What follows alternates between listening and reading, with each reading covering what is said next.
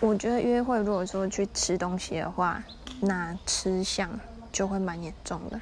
如果说对方吃东西会发出声音，或者是呃卫生习惯不是很好，天哪，那就是噔噔一个大叉叉，非常禁忌。